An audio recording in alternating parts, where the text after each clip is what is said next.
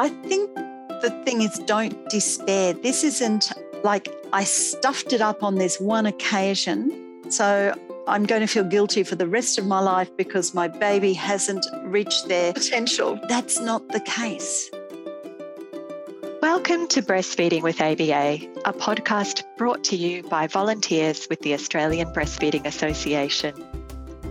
Breastfeeding with ABA is a podcast about breastfeeding it's made by parents for parents. In this episode, we'll be talking about nutrition during the first 1,000 days of life, from conception to around two years of age. In each episode, you'll hear from different mums from around Australia. My name is Andrea Wild. I'm a volunteer breastfeeding counsellor with the Australian Breastfeeding Association and a mum of two boys. I am speaking from Canberra, on the traditional lands of the Ngunnawal people. Breastfeeding with ABA is recorded in different parts of Australia. We would like to acknowledge the traditional custodians of the lands on which we are recording and on which you are listening to this podcast. We pay our respects to elders past, present, and emerging, and to all Aboriginal people who are listening to this today. We also acknowledge the long history of oral storytelling on this country and the long history of women supporting each other to learn to feed their babies. Today, I'm talking to Dr. Treasure McGuire, a pharmacist with expertise in reproductive health. She also advises on the safety of medicines during pregnancy and lactation. Today, Treasure is going to talk to us about nutrition for both mums and their babies.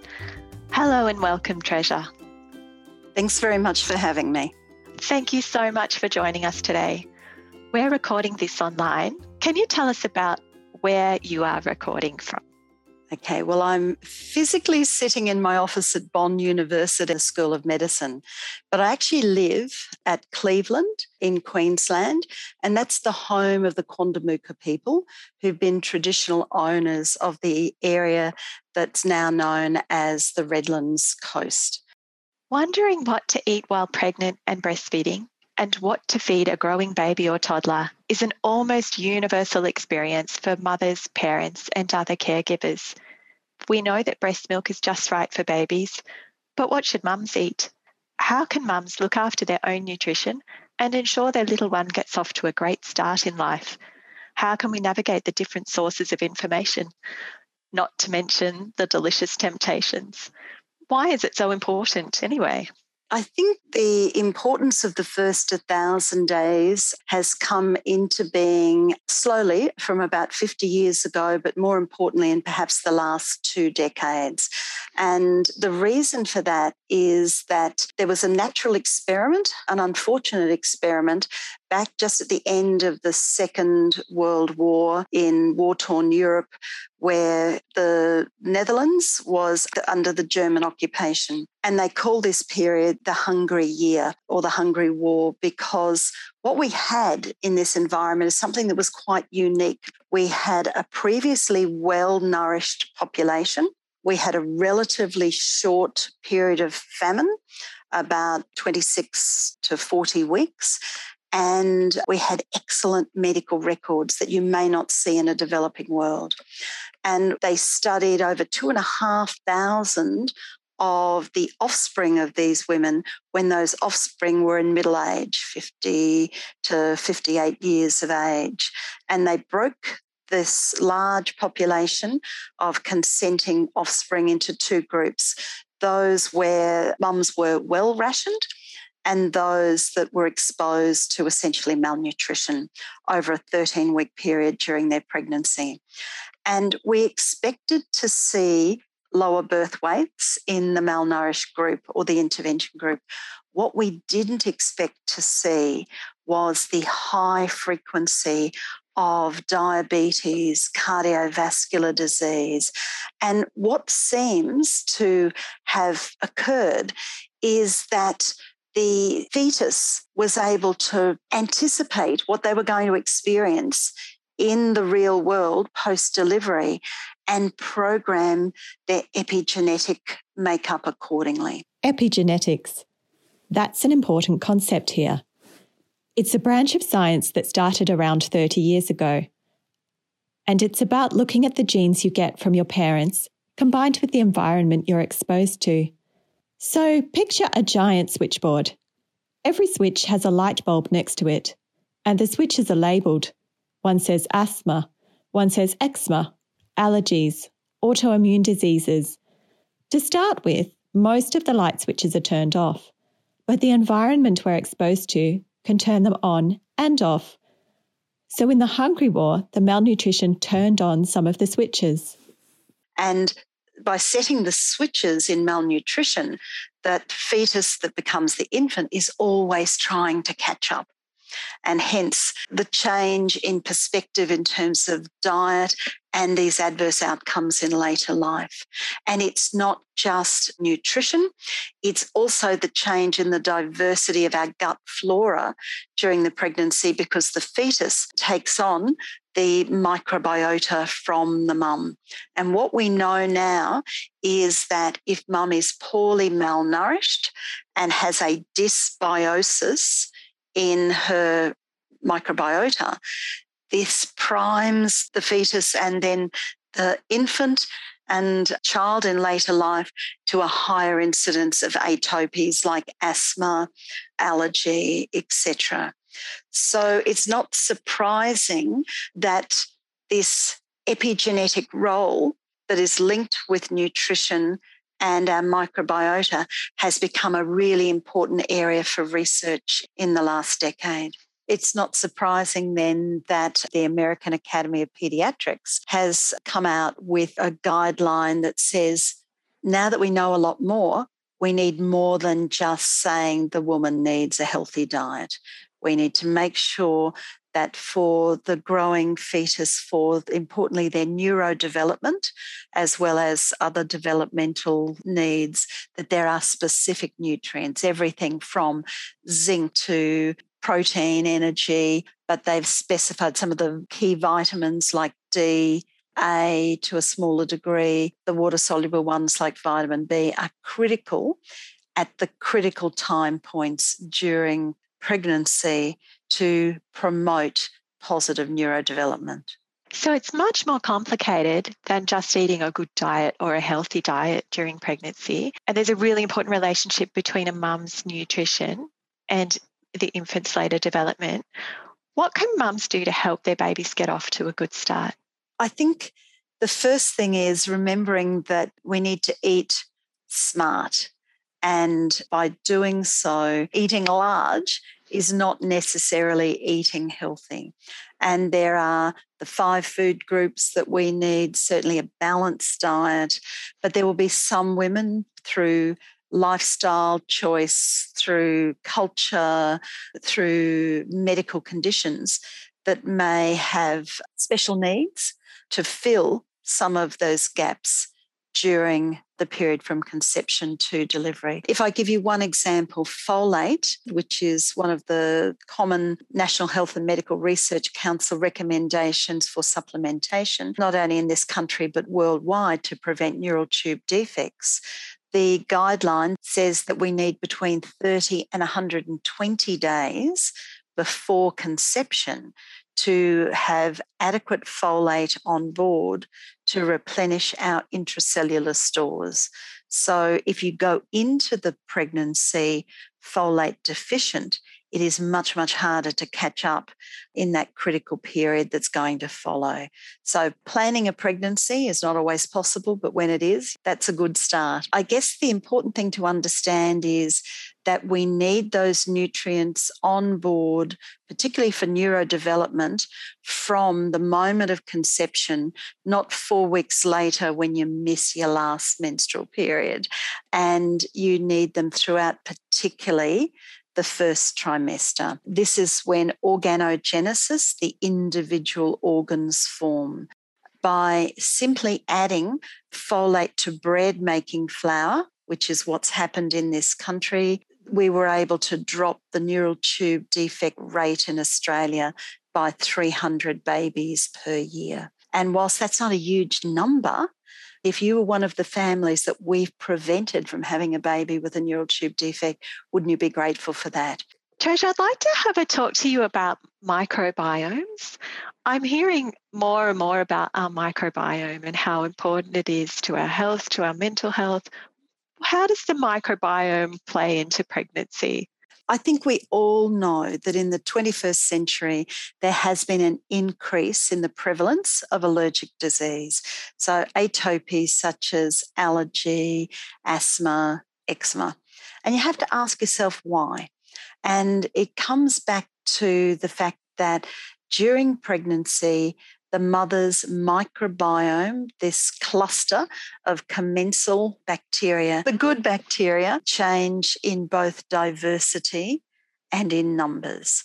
And if you've got a healthy microbiome, it makes it very difficult for those pathogenic, those nasty bugs to grow.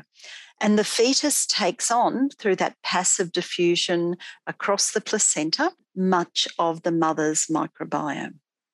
Now, the problem is, and it's like a double whammy, if you've got poor nutrition and you have a dysbiosis in your microbiome, and what can cause that is physiological and psychosocial stress. And we live in a very stressful world very different to our grandparents. And so, if you have these two in combination, what you're doing is leading to an upregulation of some of the important immune cells, like the T2 helper cells, that promote this atopy in later life. So, it's not only important to keep our nutritional input healthy, but also to have a healthy microbiome. And relieving stress, trying to avoid scenarios where we can easily become infected because women are very vulnerable in pregnancy to infection are some good strategies to help in the process. So I remember having a horrific gastro courtesy of my two year old when I was pregnant with my second son. So, if a mum's had an infectious diarrhea or mm-hmm. has taken antibiotics during her pregnancy, those things can disrupt the microbiome. What can a mum do, nutrition wise, to help improve her microbiome? Twofold. We've got to make sure that we get nutrition back on track with small amounts of nutrient frequently rather than big loads of nutrient infrequently. So you're not going to sit down to a three course meal straight after having had some form of diarrhea. You want little nutrient loads so we're not hitting the gut too much. Then, in terms of the microbiota, it depends upon the cause. But this is a potential role for probiotics. And if it was antibacterial, antibiotic induced, then you need a mixed probiotic with not only lactobacilli, the good bacteria, but you also need Saccharomyces, some of the good fungal probiotics, because remember, you've used an antibacterial antibiotic. So that means you've potentially knocked off some of the very doses that you're taking because there's still a residual of the antibiotic there. If it's infective but not antibiotic induced, then a broad range of lactobacilli of different species in the probiotic mix. We don't have the optimal or the ideal probiotic individualized for every woman because we don't know what your microbiota looks like. And you're trying to restore as close as possible to what was normal for you. So, a broad spectrum probiotic can be very beneficial in that circumstance. When a baby is first born, the mother produces colostrum, an early form of breast milk. It contains substances that stimulate the immune system and help the infant's gut to mature Colostrum includes antibodies that help protect the baby from diseases. A mum who's been careful about nutrition during her pregnancy has now given birth. She's holding her little baby. What does she need to start thinking about to be getting adequate nutrition as she begins her breastfeeding journey? To start with, we have to think of the breastfed infant as a parasite. A good parasite, one that we love, but still a parasite, um, who will suck the lifeblood out of us, the mum. And the reason for that goes back to prehistoric times, um, you know, when we derive from whatever we derive from, and think about survival of the species. It was much more important in that scenario when you couldn't be guaranteed that you would actually have a meal. Over three days, there may be nothing to eat. So we were designed as mothers to store during that latter half of the pregnancy a lot of those macro and micronutrients. And during the first six to eight weeks of us fully breastfeeding, that passed across into our milk and made sure that at the expense of ourselves, that baby's nutrition was optimized. As we move from somewhere between eight to 12 weeks, those extra stores start to diminish in mum. And so then it becomes much more important that mum has a well nourished diet to keep passing those nutrients on to baby while breastfeeding. In addition, you've got to remember that the breast milk harbors quite a, a diverse microbiota. And it's estimated that somewhere between 25 and 30% of those good bugs come across through into the milk. We know that breast milk contains all of the essential nutrients for a newborn baby's growth and development. And I'm also hearing from you that our bodies will prioritise our babies over ourselves. So, nutrition is really important.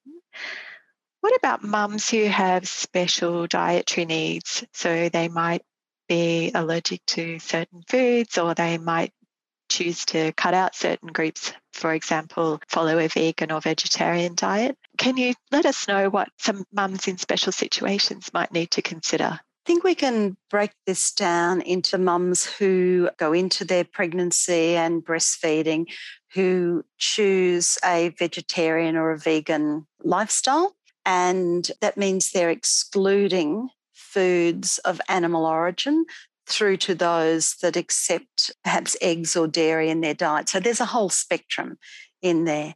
For a vegan vegetarian, B12 is important. And you can increase the intake of B12 from plant foods fortified with B12, cereals, soy, for example, rice beverages. Whereas there's another group of women who unfortunately have succumbed to the media about the yummy mummy. And there's this unrealistic expectation that we have to get back to our pre pregnancy weight almost overnight. Mm. And that's not healthy. Well, that is fascinating. So, nutrition is so about so much more than just getting calories into yourself and getting calories into your little one. Can we shift track a little bit here and talk a bit more about nutrition for our infant brain development? Remember, even though I'm focusing on the pregnancy, we're talking about the first 1,000 days. Yes. So, it means that even if mum has had an unfortunate pregnancy in terms of their nutritional intake, we don't need to despair because there's another two years of potential catching up. Obviously, the more nutrition we can optimize early in pregnancy, the better, because what you see in that from conception through two years of age is a development of the sensory motor cortex. But brain and neurodevelopment continues into our early 20s. And so, if I digress and you think about the fact that young adolescents' brains are particularly vulnerable, for example, to cannabis, cannabis doesn't cause schizophrenia. But when we're talking epigenetics, if you've got a vulnerable brain, and you add particular interventions at critical time points, again, you can start to switch on some of those susceptibilities. So, brain development and rapid growth is critical in the first 1,000 days, but there's still a continuation of a lot of subtle brain development right through into adulthood. And so, the, the pregnancy vitamins, the B group, small amounts of A, vitamin D, choline, and omega 3 fatty acids, whether they're through our diet plus or minus a tablet, is critical across the continuum of infant life. Sometimes for me, during the first thousand days, and certainly beyond that, there were many times that things didn't go very well nutritionally. Mm-hmm. I had fussy eaters, times when the family was sick, times when we were just busy or overwhelmed. Mm-hmm. There are a lot of unhealthy snacks tempting us, and toddler meals sometimes ended up in the dog's bowl after much thought and careful planning. Have you got any really simple tips that can help mums turn things around? I, I think the thing is, don't despair. This isn't like I stuffed it up on this one occasion. So I'm going to feel guilty for the rest of my life because my baby hasn't reached their potential. That's not the case. It's across this continuum. Think about 3,000 years ago with the caveman. They didn't get three meals a day every day. And yet, here we are today in the 21st century, descendants of those very people. So I kind of think you have to chill a little. You do the best you can as much of the time as you can. You accept the fact that your child is going to be a fussy eater. They're not going to like everything. It's going to take time. You can't beat yourself up for not being the perfect mother all of the time. But there's a big difference between caring and doing your best along the way, knowing what the evidence is, and trying to make, where feasible, diet replete. And if you know you've got a child that just will not eat the very foods that are going to give them that nutrient intake, then maybe this is a child that does need multivitamin supplementation. I think that is a good lead into asking you where people can go for help on nutrition when they do find themselves in complex situations. That's a tricky one because it depends upon the individual's personal circumstances. But if we're talking about the literature, you know, what you can Google, then there are some wonderful Australian guidelines on what constitutes a healthy diet, eating smart rather than eating large during pregnancy, and going through a share care GP with a maternity hospital or going directly into the maternity hospital antenatal care. A lot of those resources are, are provided to women. Do you remember like when people used to wear stockings and you had those stocking packs that had the little squares and you could work out what size pantyhose you needed? I loved to look up my height and weight uh, to decide what pantyhose yeah, I needed. Exactly. well, we had that kind of tracking so that based on the weight that a woman is pre pregnancy, when they go into the pregnancy, they can actually track so that they're not gaining too much weight or not enough weight across the life of the pregnancy. And the National Health and Medical Research Council has put out dietary guidelines that gives you an idea of not just how much protein and whatever you need and how much lean meat, but they give you examples of what that means. So there are some very useful general public tools on if you're planning a pregnancy, let's put some of these actions into place early so it's not so difficult when I fall pregnant.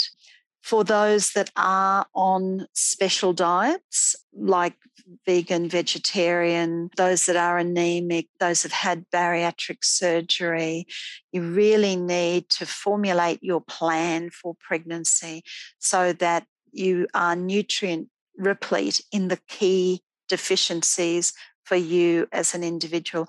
And the best place to start on that is with your GP and a referral if it's feasible. Remember, there are five allied health visits per year funded under Medicare that you won't have to pay for if you're referred by your GP. And having an antenatal or a, a dietitian that specializes in this space for referral would be a really great start. And then you've got a plan. that you can then carry on through the pregnancy and the breastfeeding period. Thank you so much, Treasure. It's been absolutely fascinating hearing from you today about infant nutrition and maternal nutrition. Thank you for joining us. Thanks for having me.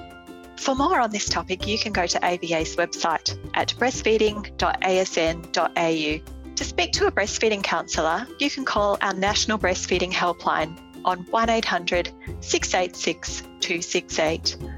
Or you can use live chat, which is available on our website. You might also like to join our Facebook group to continue the conversation. Just search for Breastfeeding with ABA. Please answer the three joining questions so that we can add you quickly. Please rate, review, and subscribe to Breastfeeding with ABA. We would love it if you would share this podcast so that other families can use this information and find support too. Thank you for listening, and thank you again, Treasure, for sharing your knowledge with us. Thank you.